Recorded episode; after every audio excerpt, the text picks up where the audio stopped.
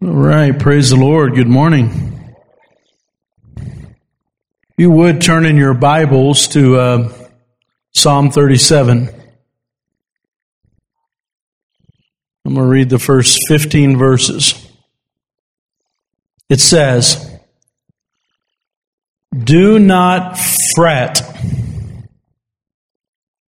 Boy, we don't use that word a lot anymore, do we? Fret.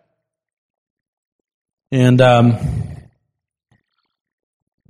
let's see, David uses it three times in the first eight verses. So I want you to start thinking about what that word means and what we think it means, because it's important to understanding the psalm. But he says, "Do not fret because of evil men, or be envious of those who do wrong. For like the grass, they will soon wither, and like green plants, they will soon die away. Trust in the Lord and do good. Dwell in the land and enjoy safe pasture. Delight yourself in the Lord, and He will give you the desires of your heart. Commit your way to the Lord. Trust in Him, and He will do this.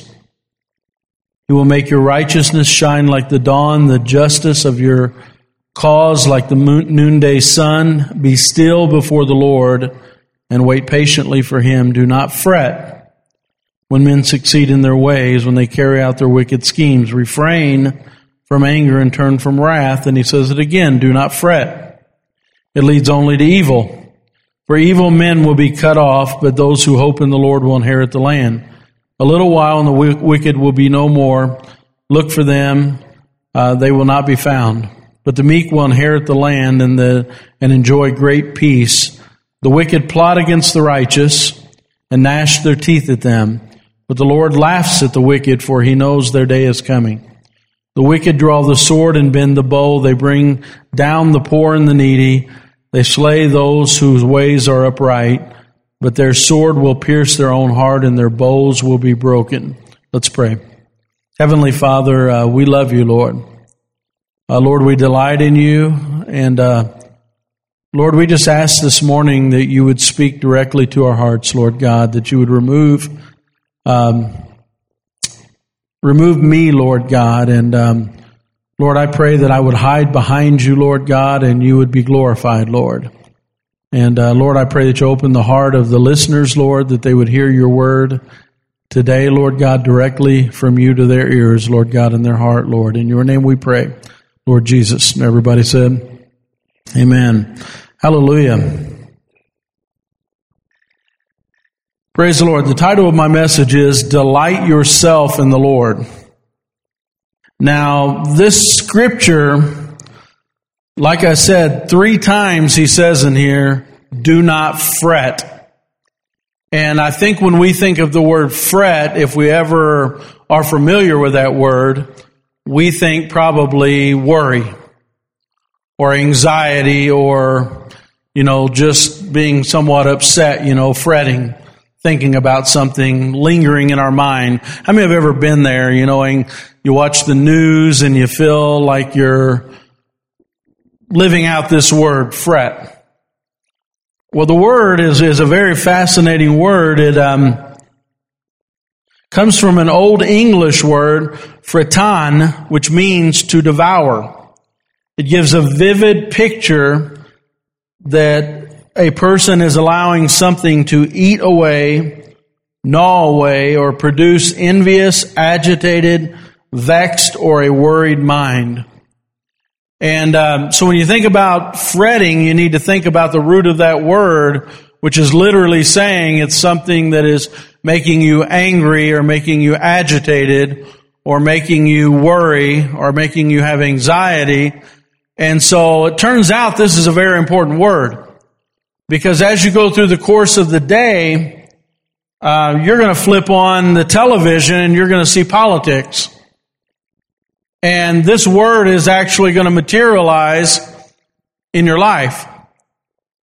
And it's going to materialize itself so well that you're not going to be able to tell the difference between a believer and a non-believer, because both are angry. Both are fretting. Both have anxiety. Both have been agitated. Both are speaking out of anger. And David here is giving us an alternative to that life. He's trying to tell us there's another way to do it. There's another way to do life. And he gives actually an opposite of this. And um, he gives eight different things here that are kind of the antidote to fretting. In verse two, he says, understand the evildoer's final fate. Verse three, he says, trust in the Lord, which indicates if you're fretting, you're probably not trusting in the Lord. If you're fretting, you're probably not understanding the wicked. Okay? Uh, number, in verse three, he says, do good. So if you're fretting, it's affecting your ability to do good.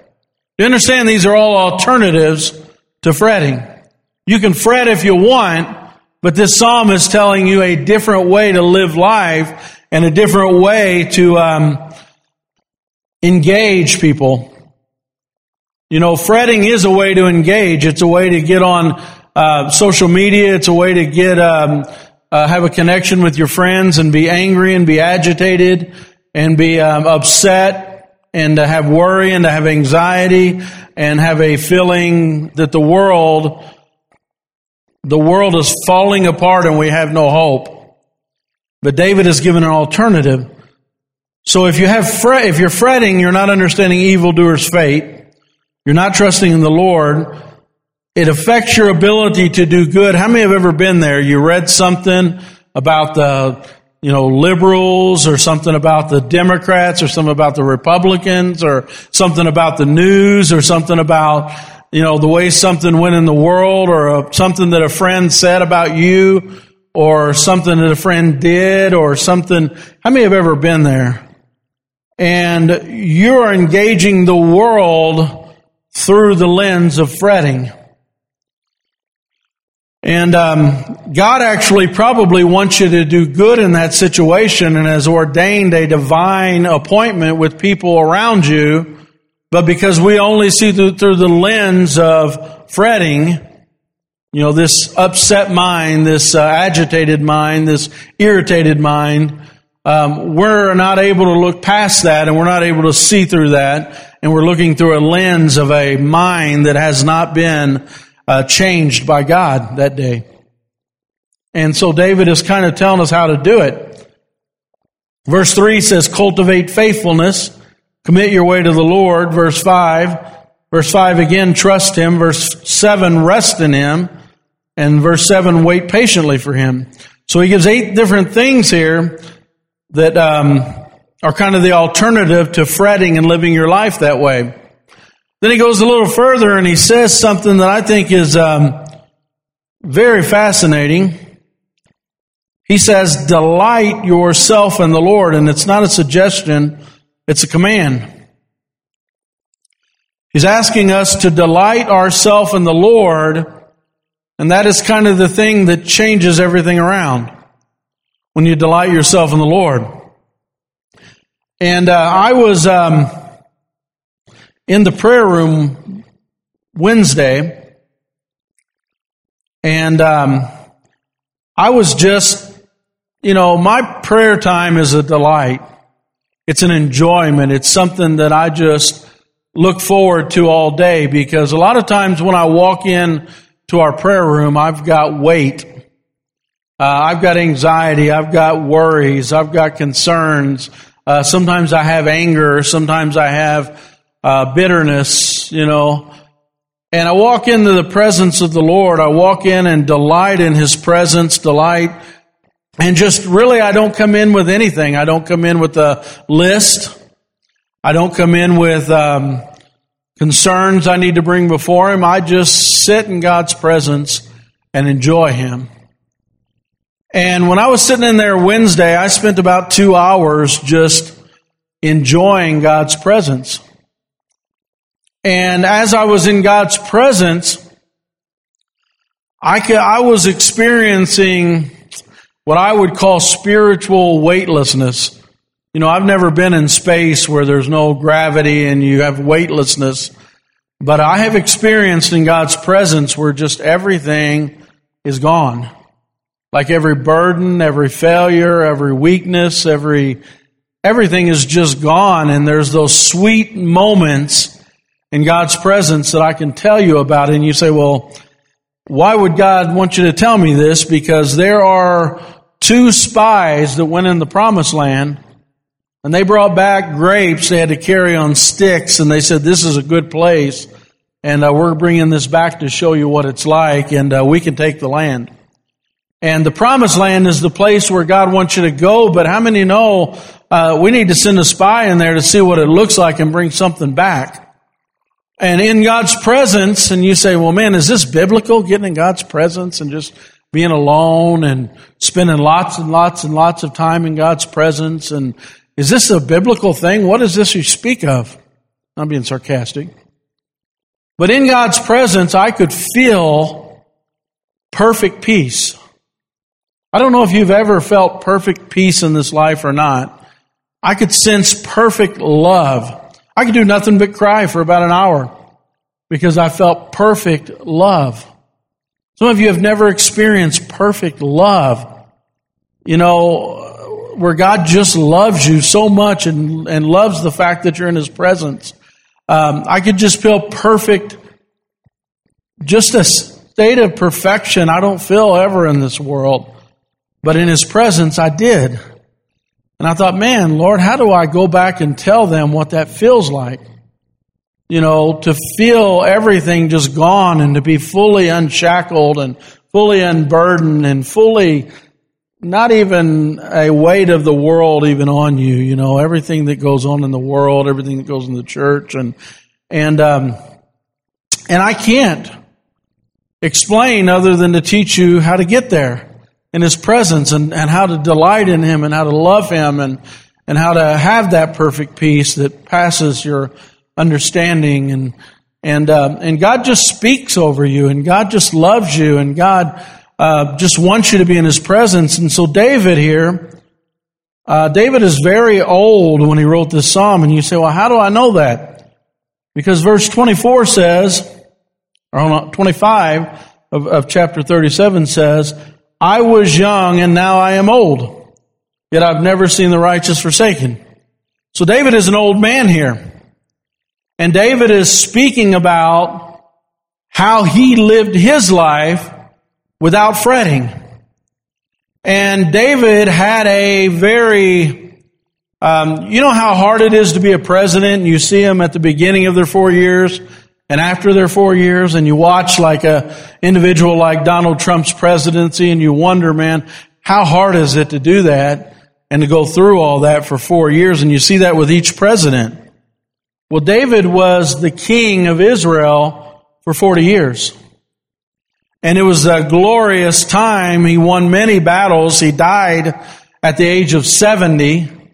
And so how many think that David had forty years of what a president here has for four years? David probably, for his seventy years, that forty years probably aged him. And not to mention the years before he was king, he was fighting giants and, you know, uh, dodging spears from Saul. Uh, seventy years, he did a lot of living in seventy years, and here he is old, and he's trying to say, this is how the Lord taught me to not fret. Well, if David cannot fret, then I cannot fret, because he had a nation to run. He had constant people trying to overthrow his kingdom. He had constant enemies trying to encroach his nation. How many know David had a lot of things to fret about? But David had something else that I find very fascinating. David had a place called the Tent of David. And for his forty years as king, that tent was there. How many know that? And that tent, all the nations came into that tent. In fact, in Acts fifteen, we see Gentiles begin to receive the Holy Spirit. And there's a council at Jerusalem, and they're saying, hey, should we let the Gentiles join the church? The uh, Holy Spirit's fallen on them like it is on us. And uh, one of the men rise, I believe it was James that did it, And he said, this is a fulfillment of what God said, that the fallen tent of David has been risen again. And so what was the tent of David? The tent of David was twenty-four seven. David hired ministers, and they played worship music in this tent.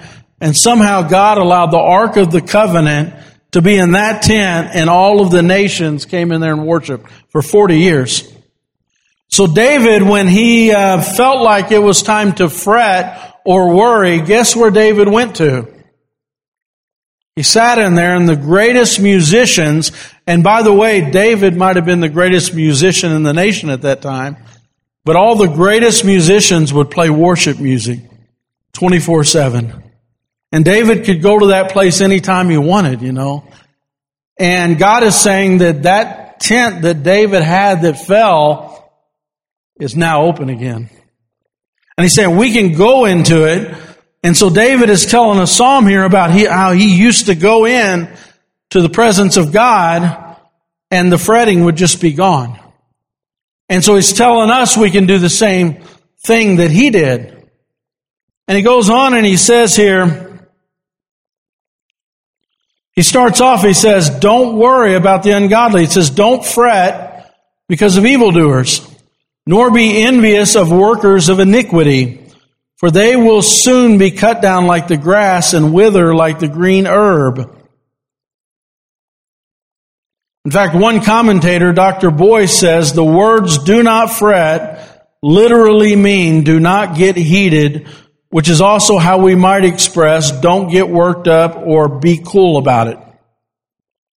Now, how many of you just this week have said, man, that makes me so mad.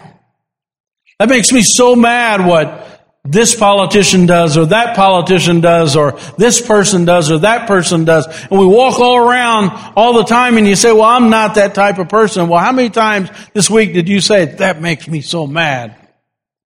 And we say it doesn't, we're not susceptible to it, but we're still brewing, right? And so, um... David is saying that you should not worry about the unrighteous. Don't worry about evildoers. How much of our day do we spend worried about evildoers? How much time do we spend worried about the tricks and the deception of the opposite political party? How many times do we sit and stew about what evildoers are doing in this world? And David's saying, totally unproductive. You spend all your day mad and boiling and fretting. I got to get rid of that word fretting because you get the wrong idea with that word. This fretting is a boiling over. It's a upsetting uh, to your soul. It is all day thinking about something other than God.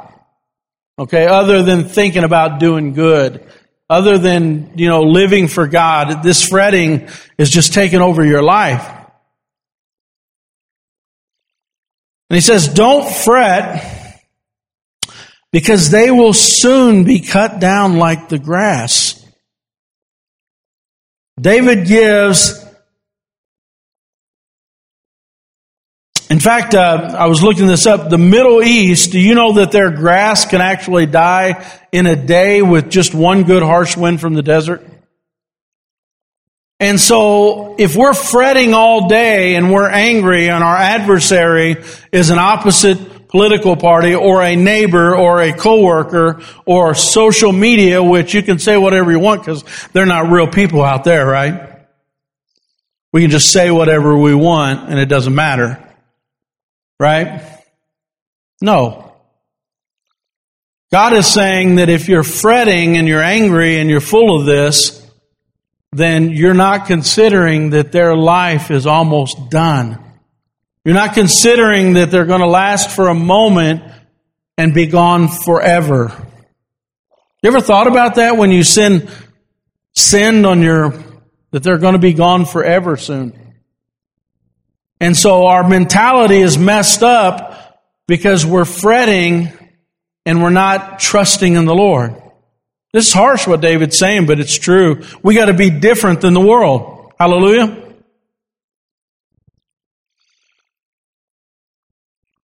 So that's the first point he makes. The second thing he says is, verse three, he says, trust in the Lord and do good, dwell in the land, and this version says, feed on his faithfulness. Delight yourself also in the Lord, and he shall give you the desires of your heart. So he's connecting this with not fretting and understanding the fate of the righteous, or unrighteous, right? So he's saying, trust in the Lord and do good. Do you think maybe he put that verse there after fretting and recognizing that the unrighteous are going to be gone forever? He says, trust in the Lord and do good. Do you think maybe, just maybe, when we're fretting and we're angry and our heart is full of bitterness and we're going after these people to show them that we're right, correct?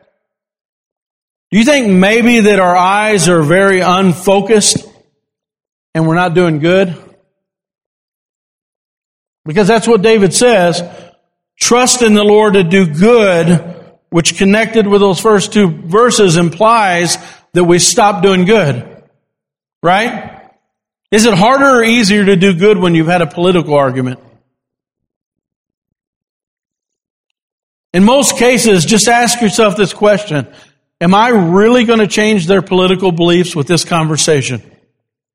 In fact, there are many scriptures and proverbs that say, don't argue with that person.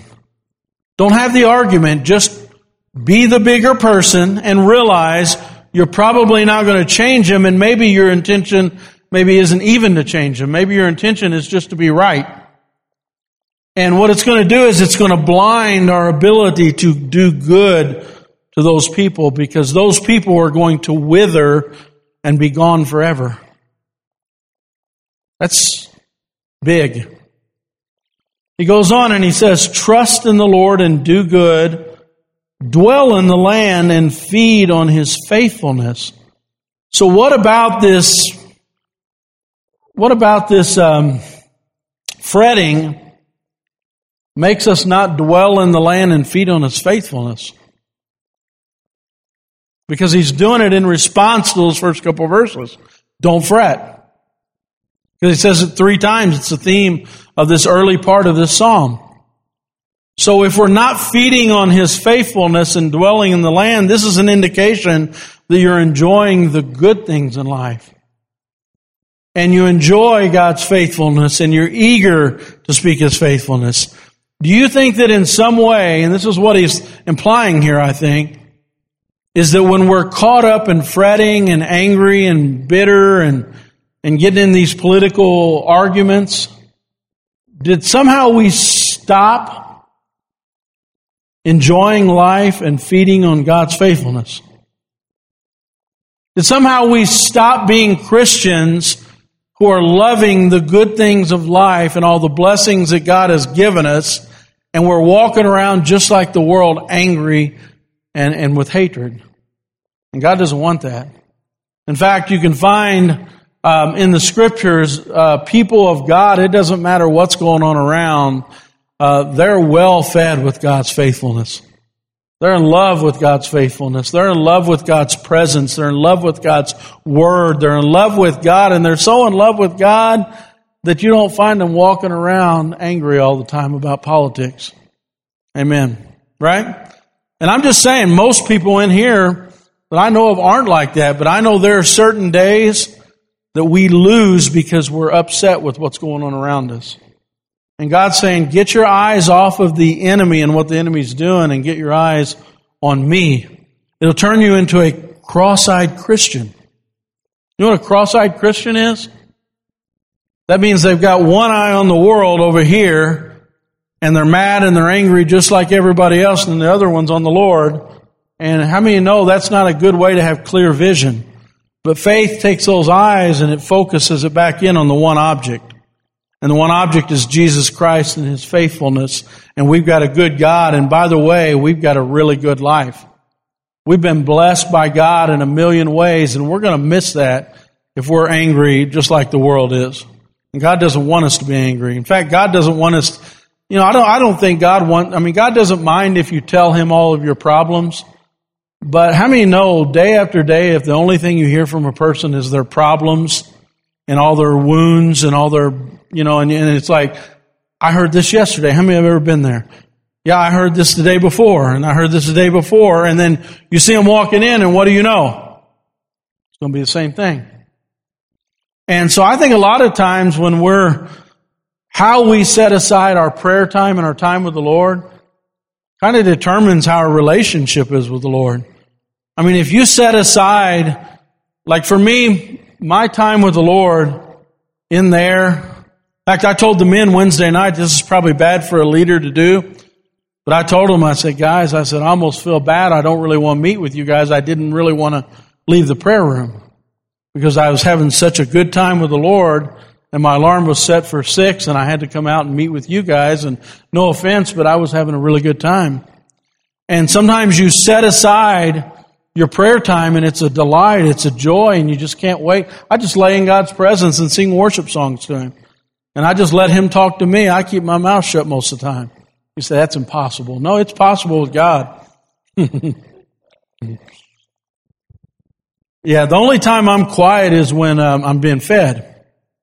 You know, that's it. When I'm eating, I'm quiet. And so when I'm feeding on God's faithfulness, my mouth shut. I just let God speak to me and talk to me and love me. And and so God wants us to come into his presence. And I don't think God wants it to be a constant complain fest and a constant, you know, God, this is what you did wrong. This is what the world did wrong. This is what my neighbor. I think sometimes God just wants to come in and enjoy him and love his presence and enjoy his presence. And of course, God will put on our heart intercession and different things he wants us to do, but I don't think we're very good at intercession until we first enjoy being in God's presence. Hallelujah. But it says, dwell in the land, feed on his faithfulness, delight yourself also in the Lord. Delight yourself also in the Lord. Now, I think that also is very important, and he will give you the desires of his heart, and I think the also indicates that he delights in you. In fact, uh, Proverbs eight thirty-one says his delights were with the sons of men. God really wants to delight in you, and he really wants you to delight in him. God wants this to be a reciprocal relationship, and uh, he wants you to just love to be in his presence, and him to, and he wants to be in your presence mutually. And it says he will give you the desires of your heart if you delight yourself in the Lord. So this is one of the things that I find to be the most important. In fact, I think it's the center of what he's trying to say here is the delight in the Lord. Well, how will the Lord give you the desires of your heart if you delight in the Lord? Because if you're in the presence of the Lord, um, not only does he take away the um, tendency to fret, but he also gives you desires that you didn't have before. In fact, when I walk into God's presence, my desires are very different than the Lord's. In fact, sometimes my desire is to punch people. How many have ever been there? You say, oh, well, you're a minister. You should never say that. The desire sometimes is just there. And so my desire when I walk in is different, but then when God begins to unburden me, suddenly my desire is not to punch the same people. My desire is actually to love that same person. How is that even possible? How can you walk into the presence of the Lord wanting to harm somebody and walk out with, I'd give my life for that person? Because the Spirit of the Lord is the one that works righteousness in us. And so when you go into the presence of the Lord regularly, those kind of attitudes just can't stand. When you're in the presence of God and you experience, and, and I'm really stressing a prayer life here because I believe it's what the church is missing. The church is really, in fact, I think the church uh, needs to study the Word more. But I think even more, I think the church needs to learn to get in God's presence. I think both are equally important, but I think we do a little more of studying the Word than we actually do spending time in His presence. I think the one is more neglected than the other. And both are terribly neglected. But getting in God's presence and Him putting desires in you that weren't there before. How many know that man is, and I'm going to include women here, are all sinners? We all come short of the glory of God. None of us have what the Bible calls a righteousness that is acceptable before God. Everything that we think and everything we do apart from God is always going to be a filthy rag in the presence of God. And so David is showing us, how do you get rid of fret and anxiety and the normal nature of man's thoughts and actions? I mean, no, that's normal, to fret and have anxiety and to blow up over the world. How do we get rid of that? He says, delight yourself in the Lord. Get in the Lord's presence. The Lord will quicken the word. The Lord will quicken your spirit. The Lord will change your attitudes. You say, well, man, I, I was, uh, I was eating the other day and I said, I said, Lord, uh, bless this food. And you said, and nothing happened to me. You know, and I pray that all the time and nothing happens to me. I'm not talking about that. I'm talking about intimacy with God. I'm not talking about saying grace over your food. I'm not t- t- saying, you know, that, that quick prayer before you go to bed at night. I'm talking about a relationship with God where He can change your emotions and change the way you feel and take away your burdens and your anxieties and your fears and all that garbage that we live with, and you can live in weightlessness. Weightlessness. You say, well, what's weightlessness? It's when all the selfs are gone. We've been reading self-help books. We've been trying to find ways to make self better. We're trying to get self-esteem better. We're trying to get self's everything better. And the Lord's saying, hey, I want to get you away from self and I want to pour me in you. He said, if self dies, you'll rise up in me. And I'm trying to get in God's presence, and I'm trying to do the opposite of what your local bookstore is trying to do. I'm trying to teach you how to take on Christ, because Christ is better than you in your best form. And so spending time with Christ, we're going to be more like Christ. We're going to talk like Christ. We're going to act like Christ. We're going to be um, versions of Christ and live His life through us. But David is telling us how he did it, and David did it because he delighted in the presence of the Lord. Do you know there was a point in David's life where he was driven from Jerusalem? In fact, his own son rose up against him and drove him from Jerusalem. And David was writing Psalms. You know, most every Psalm in the book of Psalms, most of them were written by David. And almost every one of those Psalms were probably written in David's tent.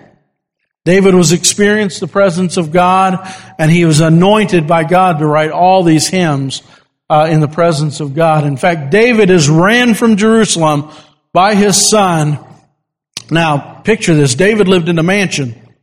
David lived in a king's palace. David uh, basically was the most revered person in the nation. Um, how many think you would like to live in a royal palace and have the wealth of David, which is probably beyond just about anybody in his day? How many would like that? I'm the only one. You guys are so um, opposed to wealth, you would never want to do that, right? Curtis, I'm glad you're honest. Thank you. Me and you. But David never writes a hymn that says how much he misses the palace.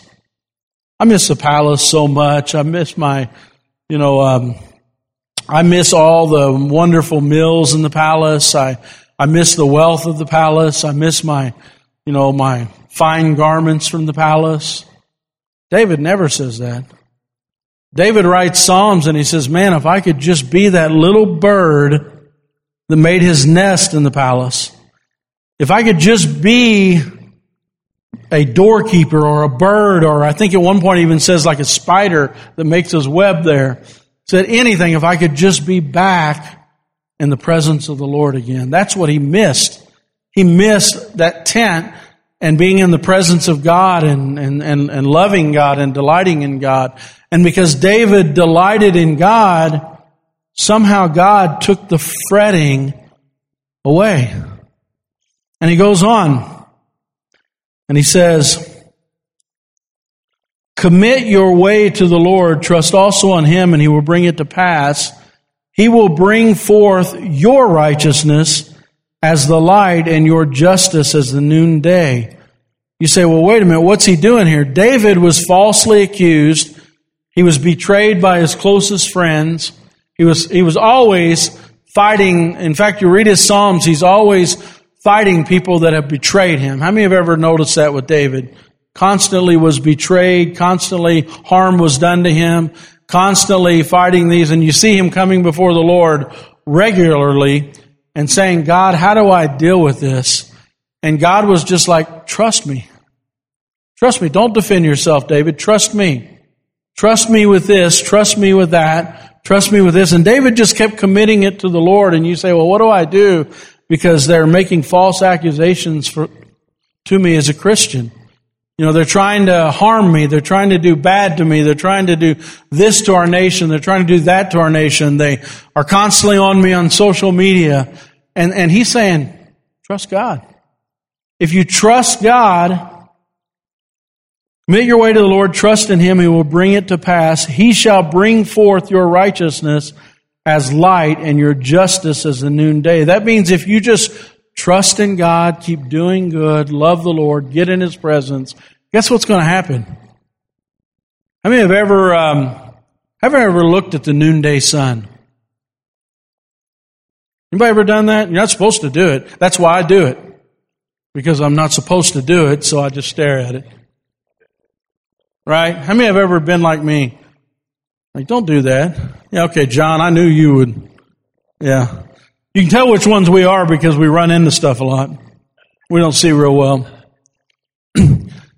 But the Bible says if you just trust the Lord and quit getting into all these arguments and quit being angry with people that are opposed to you, and you just serve the Lord and keep doing good and trust in Him, He said they're going to see your righteousness and it's going to appear to them like the noonday sun. That means you're going to stand out so brightly in a world that is dark, that people, it's almost going to hurt people's eyes. How many know that? We got to trust in the Lord. We get, but you got to, it all goes back to the Word. In fact, we like that. We like that saying, yeah, God's going to make my righteousness shine like the bright sun. But what we don't like is the delight in the Lord that comes first. So if you've been in God's presence and you've committed your way to God's presence and your weapons of warfare aren't like the world's, your weapons are getting in God's presence and hearing His wisdom and trusting the Lord and being in His presence. You're going to come out of that prayer room like the sun on a dark night. Okay? It's going to be like a dark day and the sunshine is going to come up and brighten everything. But it all goes back to, in fact, somehow we can hear that promise and never hear the delight in the Lord. Like, we've got to delight in the Lord. We've got to get in His presence. We've got to get away from all these negative conversations that are causing us to react in a way that's called fretting, okay? And these are the promises that He gives if we if we do that. We'll shine in a dark day. How many think that we need a lot more people shining in a dark day instead of arguing, instead of trying to make political presentations, uh, and try instead of trying to look down on people? Um, how many know it's a bad thing to look down on people that are completely wrong? Somebody could be completely wrong, and I dehumanize them by looking down on them. You know, my goal is to win them. My goal is not to win an argument. There's a big difference, you know. You say, well, if I win the argument, I'll win them. No, you're not going to win them. You're just going to make them more angry, probably, winning your argument, okay? Um, but we love these arguments. Then he says, um, find rest in the Lord who deals with the wicked. Rest in the Lord. Wait patiently for Him. Do not fret because of him who prospers in his way. Okay. So here he's saying, rest in the Lord and wait patiently for Him, capital H. Don't fret because of him who prospers in the way. Now, who's the one that prospers in the way that you're fretting about? How many have ever watched political television and you say, man, that is an evil evil plot. And not only is it an evil plot, but it's working. Right? And you go home and you say, that makes me so mad. So mad. It's working. Well, David's talking about that here. He's saying, don't fret whenever they prosper and when the, when their plans succeed. He's saying, wait on the Lord, put your trust in Him. Fight with spiritual weapons, not physical weapons. Remember, the Bible says that our enemy is not fleshly. Our enemy is spiritual. It's spiritual strongholds, spiritual principalities in high places. And how many know when you're connected with the King, when you're connected with the Lord over all the earth, why am I worried about the wicked? Why am I worried about what their plans are? Why am I worried about what their um, intents are? I go to the Lord for those things. It says, rest in the Lord, wait patiently for Him, do not fret because of him who prospers in the way, because of, because of the man who brings wicked schemes to pass. So he's very clear about who this one who is prospering in the way, he's the one that brings wicked schemes to pass. Some of you are looking at me right now and you're saying, man, I wish it wasn't that specific. I wish he didn't define that it's the wicked whose schemes are coming to pass. Then I'm not supposed to go after. I'm supposed to wait on the Lord and let the Lord bring justice. But it says it, and it says it from a man who would know, David. Cease from anger, forsake wrath, and do not fret, because it only causes harm. So now, the wicked's schemes are coming to pass. He's telling you, stop being angry, forsake your wrath, do not fret, because your fretting will only cause what? Harm. You know what? I waited a long time for this word this morning. I wrestled and I fought for this word to make sure the Lord delivered the word for today. All right? And he's telling you that if you do the things I'm preaching about this morning, you're going to cause harm. He didn't say maybe. He didn't say possibly you could hurt somebody. He's saying you will cause harm if you behave like the world. He's saying that we do it through prayer. We get in the prayer. Remember, I, I told you I'm going into a prayer room. I'm trying to avoid uh, fist fighting. Which honestly, I haven't had a fist fight for a long time. I'm probably much older than I than I think I am.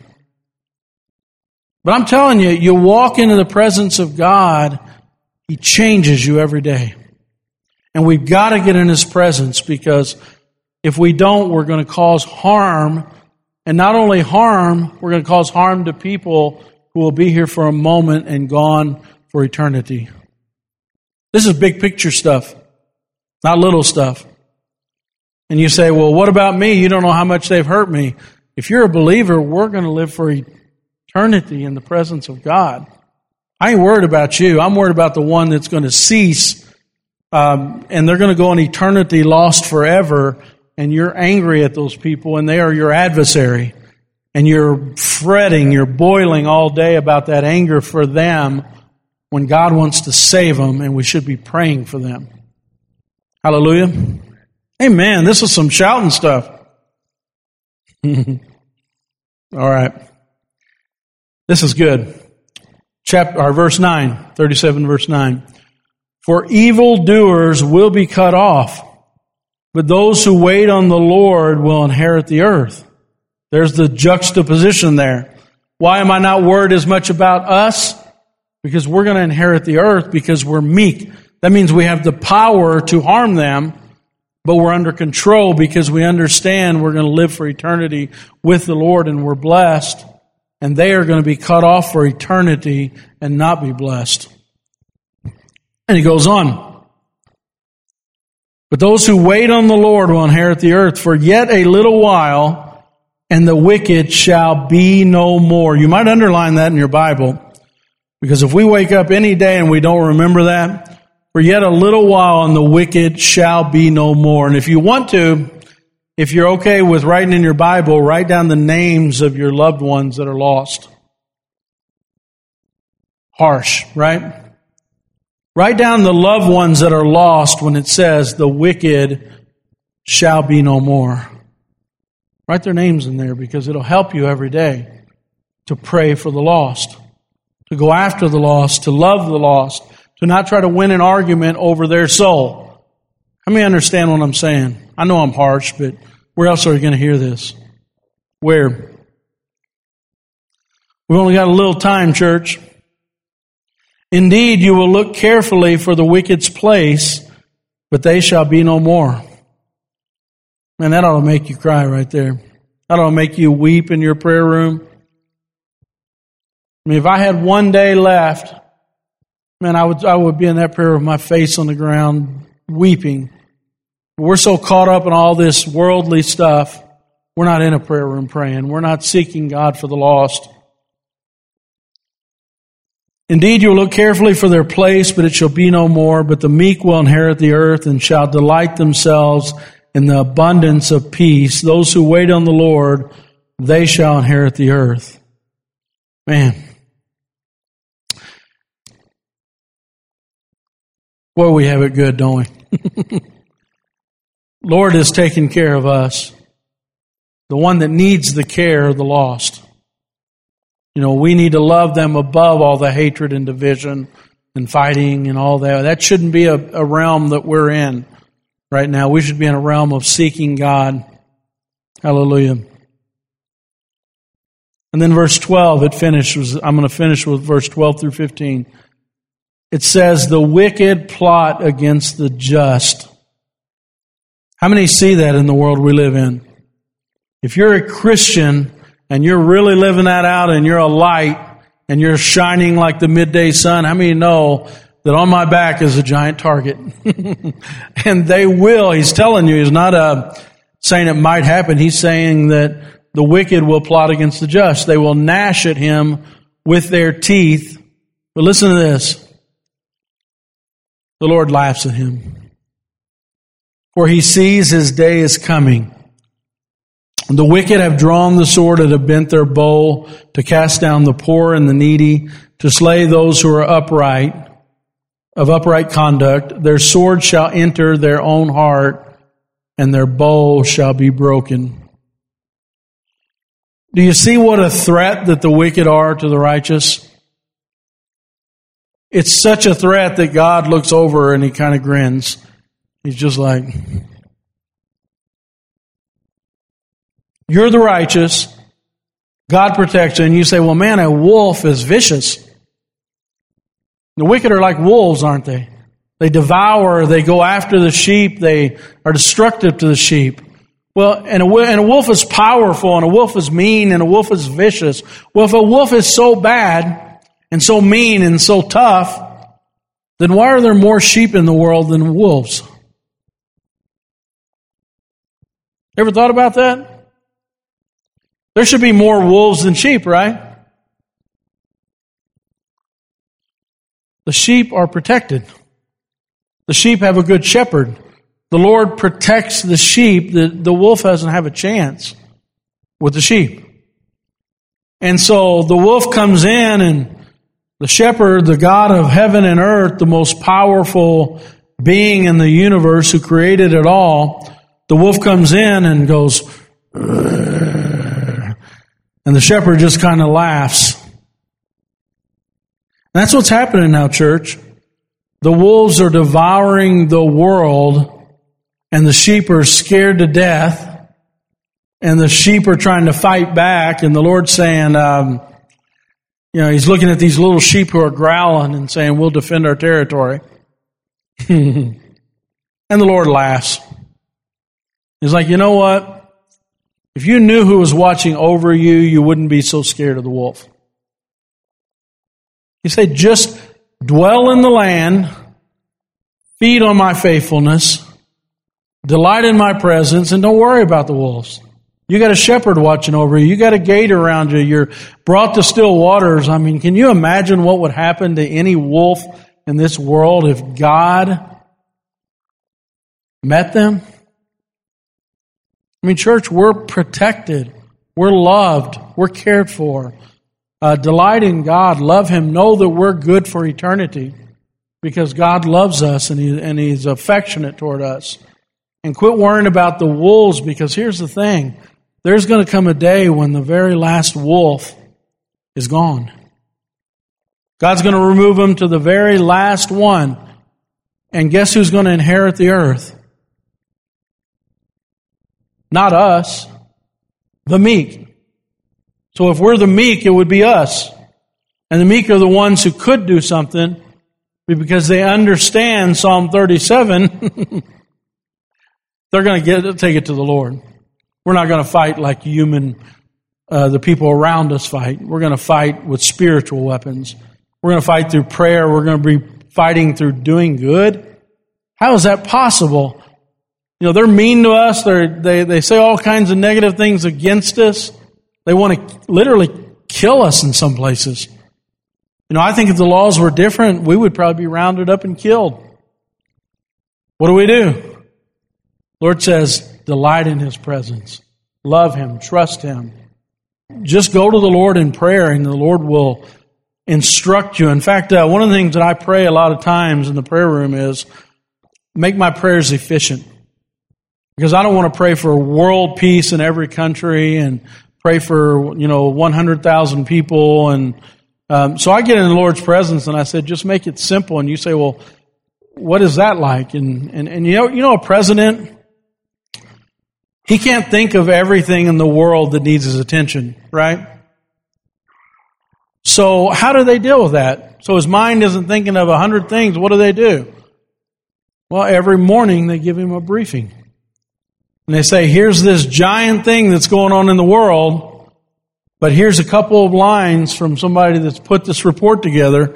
Here's the things you need to know that are important. Bullets, a few of them. Here's this important thing over here that's going on, and here's a few bullets of what you need to know. So that's how you keep a president or a leader of state informed, is you give them bullet points on important topics. So when I get in the presence of the Lord, guess what I'm looking for? Lord, just tell me what I need to pray for. Give me insight and give me a bulletin report. Brief me on what I need to pray about today. And guess what the Lord will do? When I'm in the presence of the Lord, people will come to my mind, and guess who I pray for? Those people. I'll see those faces. And can I tell you another thing? Most of the time when I'm in prayer, I don't know what to say. I don't know how to pray for certain people, for certain things. How many have ever been there?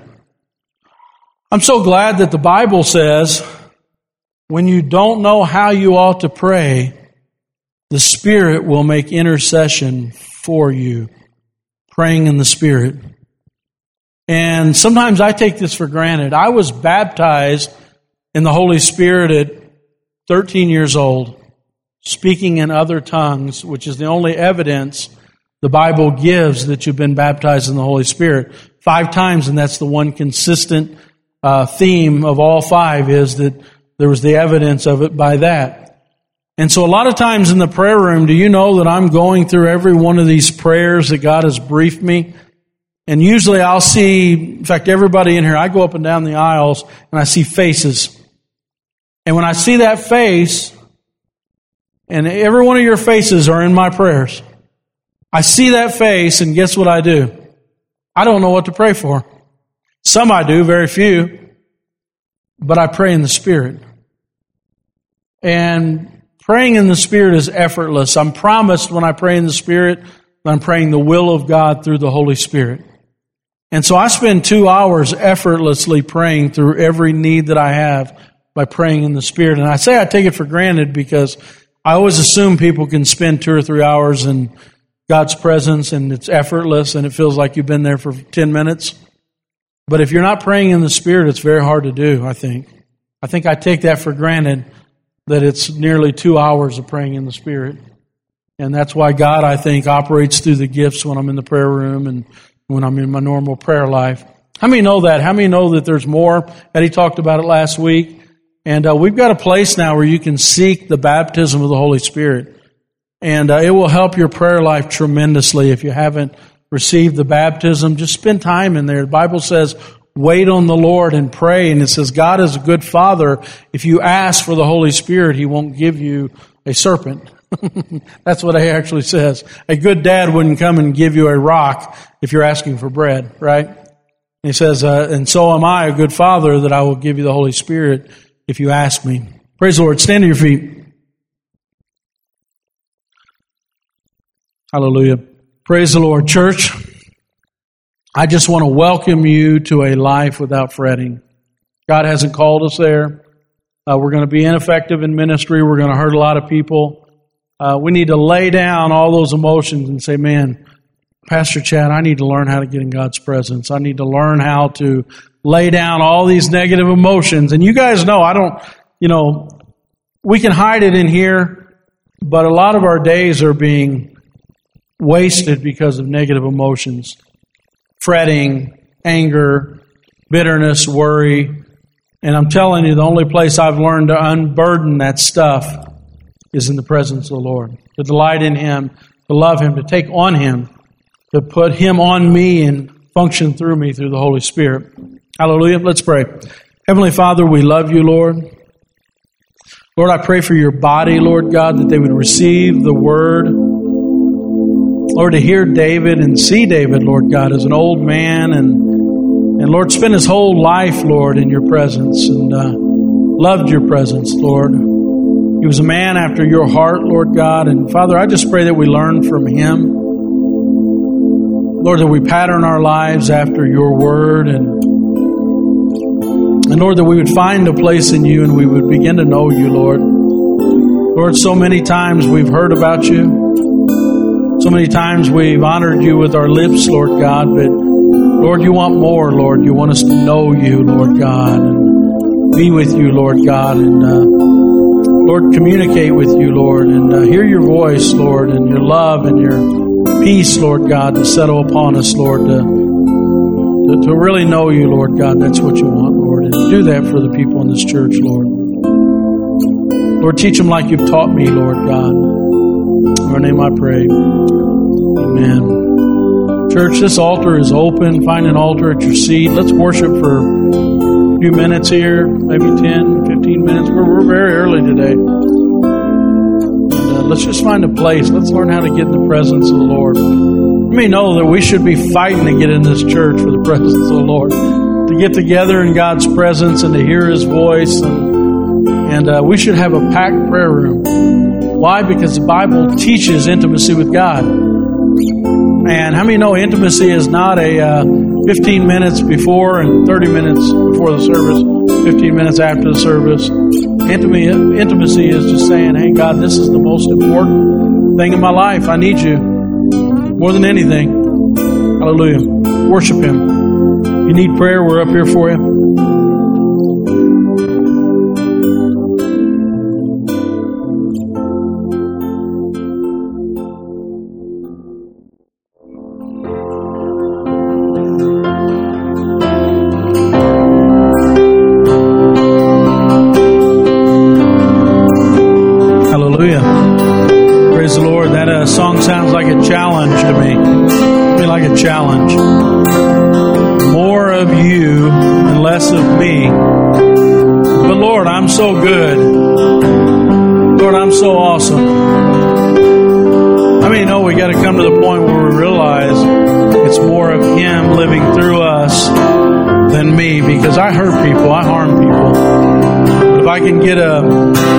Of Him every day, if I can be what the Bible calls filled with the Spirit before I walk out the doors of my house, then there can be more of Him, less of me. Hallelujah. Praise the Lord. That's a challenge. Lord, help us today, Lord. Oh, Lord God, make it a challenge, Lord God, all week. Have more of You and less of us, Lord God. Lord, the world has seen a lot of us, but Lord, the world needs more of You. And so, Lord, do that in Your body, Lord God. Make us like You. Humble us, Lord. Work through us this week, Lord God. Let us come back, Lord God, more full of the Holy Spirit than when we left, Lord. Oh, hallelujah. Do a mighty work in us, Lord. In Your name we pray.